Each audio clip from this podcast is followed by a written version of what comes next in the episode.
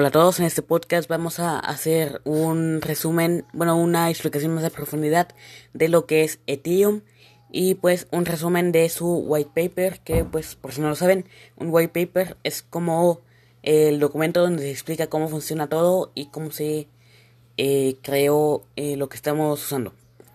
Entonces bueno, eh, primero ponemos el título, bueno, el título dice una nueva generación de contratos inteligentes y plataforma para aplicaciones descentralizadas.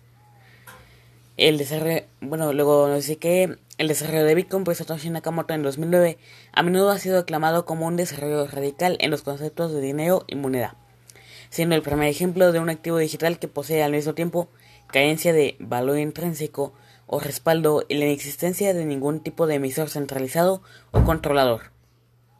Sin embargo, otra, posible, otra posiblemente más importante parte del experimento de Bitcoin es la tecnología subyacente de la cadena de bloques blockchain, como una herramienta de consenso distribuido, de modo que la atención está empezando a cambiar rápidamente a este otro aspecto de, Bitcoin. Bueno, y aquí eh, nos explica otras cosas eh, en las que se podría utilizar la red de Bitcoin eh, para que podamos crear muchas más cosas, ¿no? como son los instrumentos financieros, que sería que tú podías crear eh, un activo que, que representara algo. También las monedas personalizadas, que es que tú puedes crear tu propia moneda sobre esa red.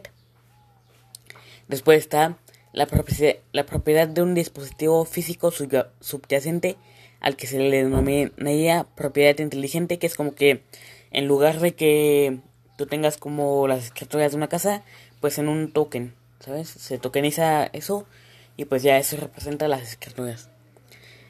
Luego, los activos no fungibles, ¿ok?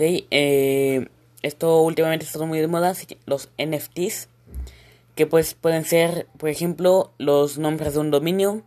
Por ejemplo, eh, tú puedes tener, que podías tener tu dominio que fuera eh, ethereum.com y que fuera un activo sobre una red así. Y después tenemos otras cosas mucho más complejas como pueden ser las aplicaciones descentralizadas o contratos inteligentes y también los organismos autónomos descentralizados. ¿Vale? Entonces aquí eh, se propone una forma de crear todo esto y que sea descentralizado. Eh, después pues eh, nos explica que Bitcoin es un sistema de transición de estados en el que eh, los estados serían el balance que tiene tu cuenta. Por ejemplo, eh, sería que yo tengo un Bitcoin y tú tienes dos Bitcoins. Entonces yo te envío un Bitcoin y pues eso sería como restarme un Bitcoin a mí y sumarte uno a ti. ¿Vale? y pues ya se explica más de cómo funcionaría todo, de cómo serían las cuentas, el código, las aplicaciones que se podrán crear y aquí es donde quiero eh, ver más de las aplicaciones que se pueden crear sobre esta red, ¿vale? Eh, aquí hay muchísimas cosas que son muy útiles. Eh, como pueden ser, por ejemplo, los exchanges descentralizados, ¿vale? un exchange es como una casa de cambio de criptomonedas. Es el lugar donde tú vas, llevas tus criptomonedas y las cambias por alguna otra criptomoneda. Entonces, eh, en Ethereum se permite la creación de estos sin que haya un ente centralizado que esté regulando todo, como puede ser una empresa que tiene el dinero en sus tus criptomonedas en una cuenta de ellos. Entonces, eh, esto funciona mediante los, como dije, smart contracts, que eh, pues son como programas de computadora, pero que mm, funcionan en la red, en la blockchain. Entonces de esa manera están descentralizados y nadie los puede controlar. Un ejemplo, bueno, el ejemplo más famoso que hay de un exchange descentralizado es Uniswap. Uniswap creo que fue, no sé si haya sido el primero, pero creo que fue, sí fue el primero que lo volvió accesible todo esto, porque antes creo que habían más, pero era muy complicado de usar. Y pues ya con Uniswap, pues todo se hizo más fácil. Eh, entonces preguntarían que cómo funciona todo esto si no hay una persona que esté regulando y pues es eh, el contrato inteligente como dije es un programa de computadora que pues está sobre la red Y luego, por ejemplo, para si se quiere mejorar, lo que se hace es que existe un token que se llama, eh, bueno, se le denomina token de gobernanza, que funciona para eh, proponer cosas para mejorar algo. Por ejemplo, yo puedo crear mi... Sería como las secciones de una empresa, ¿vale? Como las secciones de una empresa, que tú puedes tomar tu empresa, la divides en cachitos y pues tienes las secciones y de esa manera eh, tienes puedes financiar financiar tu empresa y aparte eh, la estás eh, lo puedes ofrecer a todos no lo puedes dar para que puedan mejorar. Entonces eso es lo que son los tokens de gobernanza. Básicamente tú tokenizas tu tu proyecto ya sea un exchange como es en Uniswap. Haces tokens moneda, monedas que son eh, que creas tú sobre una red. Y pues ya con eso tú le das la función de que eh, eso sirve para, dar propuestas o para más cosas como aquí en Uniswap si tienes el token que se llama Uni eh, creo que te dan un porcentaje de lo que genera esto porque cuando tú cambias criptomonedas aquí creo que se lleva una fee un, una comisión creo que es como del .3% o algo así, .03%, es muy poquito. Eh, entonces se puede hacer esto de que se reparta entre los que posean ese, esa moneda y así le das demanda. Eh, y bueno, ahora cómo funciona todo esto si no hay alguien que pueda estar dando eh, capital para que tú puedas ir a cambiar tus criptomonedas al instante, ¿no? Eh, ¿Te tienes que esperar acaso? No, pues aquí lo que funciona es que están algo llamado pools de liquidez. Tú eh, puedes llegar aquí, eh, pones tus fondos, pones por ejemplo eh, Ethereum, Bitcoin, ¿vale? Tú tienes Ethereum y tienes Bitcoin y los quieres poner a que te generen más. Por lo tanto, tú llegas aquí en una pool de liquidez, pones tus Ethereum, pones tus Bitcoin en una cantidad igual de que valgan lo mismo. O sea, por ejemplo, si un Bitcoin vale 32 Ethereum, pues pones un Bitcoin y 32 Ethereum, ¿vale? Y pues de ya de esa manera se crea liquidez para que tú puedas llegar y cambiar tus por ejemplo tú puedes cambiar tus bitcoin por ethereum eh, al instante. Eh, y pues por qué la gente hace esto no para qué viene aquí a ponerlos y pues solo los, los estaría dejando usar un tiempo pues porque eso les genera rendimientos. Eh, como dije tú cuando vas aquí a cambiar, el exchange se lleva, la casa de cambio, en este caso Uniswap, se lleva una comisión de lo que tú pagas para cambiar. ¿Vale? Por ejemplo, si tú llevas, llegas a cambiar eh, 100 bitcoins, pues se lleva, creo que, eh, punto 3 sería. Creo que es un punto 3%. Entonces, pues bueno, eh, entonces esto se reparte una parte a los que están poniendo sus fondos para que esto funcione y otra parte a los que eh, tienen aquí los tokens que, bueno, las monedas del, eh, del proyecto como es Uni. ¿Vale? Otra cosa muy interesante es MakerDAO. ¿Vale? MakerDAO es un protocolo en el que se pueden acuñar monedas llamadas DAI que están ancladas al precio del dólar. Todo esto eh, de maneras descentralizadas, ¿vale? No se depende de nadie para que esto funcione. Todo esto eh, pues funciona igual con los smart contracts que pues básicamente lo que haces es que tú llegas y puedes congelar, por ejemplo, tienes un Ethereum, congelas tu Ethereum aquí y eh, te dan un, una parte en tokens que valen siempre un dólar. ¿Y cómo haces esto? Pues cuando tú congelas tus fondos aquí, se congela una cantidad mayor a los dólares que te dan, ¿vale? Por ejemplo, tú llegas con 100 dólares y con 100 dólares en Ethereum y te dan eh, 75, 75 dólares, ¿no?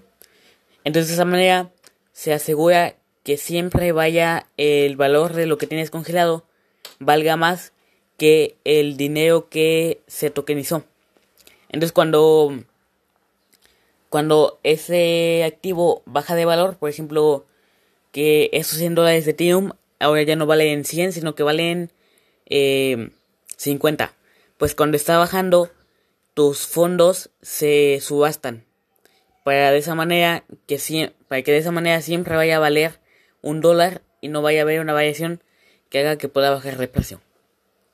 Mm, aquí también tiene los llamados tokens de gobernanza, que en este caso se llama MKR y creo que también te da rendimiento si lo posees. Mm, otra cosa para, la que para lo que sirve esto es para, eh, puedes, sería como sacar préstamos. Tú llegas con tu, con tu Bitcoin o con Ethereum, eh, lo congelas, entonces te estarían dando un préstamo por la, por el colateral que sería tus criptomonedas. Y pues ya cuando, cuando ya lo has dejado de usar, puedes llegar y solo devuelves lo que los tokens que te dieron, los devuelves y ya te devuelven tus fondos. No importa si, por ejemplo, en ese tiempo pues, eh, Ethereum subió, bueno, tu Ethereum subió de 100 dólares a valer 2000. Pues tú llegas igual con tus 75, los 75 dólares que te dieron, los das y ya te dan tu Ethereum. Entonces, eh, esto es útil para eso. También existen otras cosas como son los NFTs, ¿vale? Esto ya lo había mencionado que son los tokens no fungibles. Esto es como si tú pudieras crear una moneda, pero que eso representa algo y que no se puede separar, ni una moneda es igual a otra. Como pueden ser los eh, dominios web. Tú puedes tener tú que puede, puedes tokenizar un dominio web y que sea un NFT, un token no fungible, porque eh, pues no sería igual y tampoco se puede separar. Y estaría aquí sobre la red. Entonces tú puedes tokenizar tu, tu dominio y que eso represente, por ejemplo, eh, si tú tienes ese, token, que eso significa que tú tienes el dominio eh, coinbase.com o binance.com o algo así. ¿Vale? esa es la utilidad de los NFTs. También pueden representar, por ejemplo, arte tú puedes tokenizar tu un no sé, una ahorra de arte que hagas eso y pues ya la puedes vender o puedes hacer cualquier cosa con ella. También están, por ejemplo, ítems de videojuegos. Últimamente han salido muchos juegos que enterran esto eh, porque tú puedes tokenizar, por ejemplo, una skin. Imagínate que, que tú cuando juegas Fortnite podías comprar una skin y la haces un token. Entonces de esa manera tú ya puedes no solo, o sea, no te la tienes que quedar tú o que si luego ya no juegas te la tengas que quedar y ya pierdes el dinero, sino que si tú quisieras podrías ir y venderla y ya pues si alguien la quiere te la puede comprar o pasesla a un amigo o algo así. Eh, y todo esto pues de manera más segura porque eh, creo que se puede hacer pero hay muchas estafas así. Entonces bueno, eh, ¿Qué otras cosas se pueden hacer? Mm. Están los que son... Eh, a ver... Ah, algo muy interesante son estos, ya, ya recorré. Eh, son las eh, propiedades tokenizadas.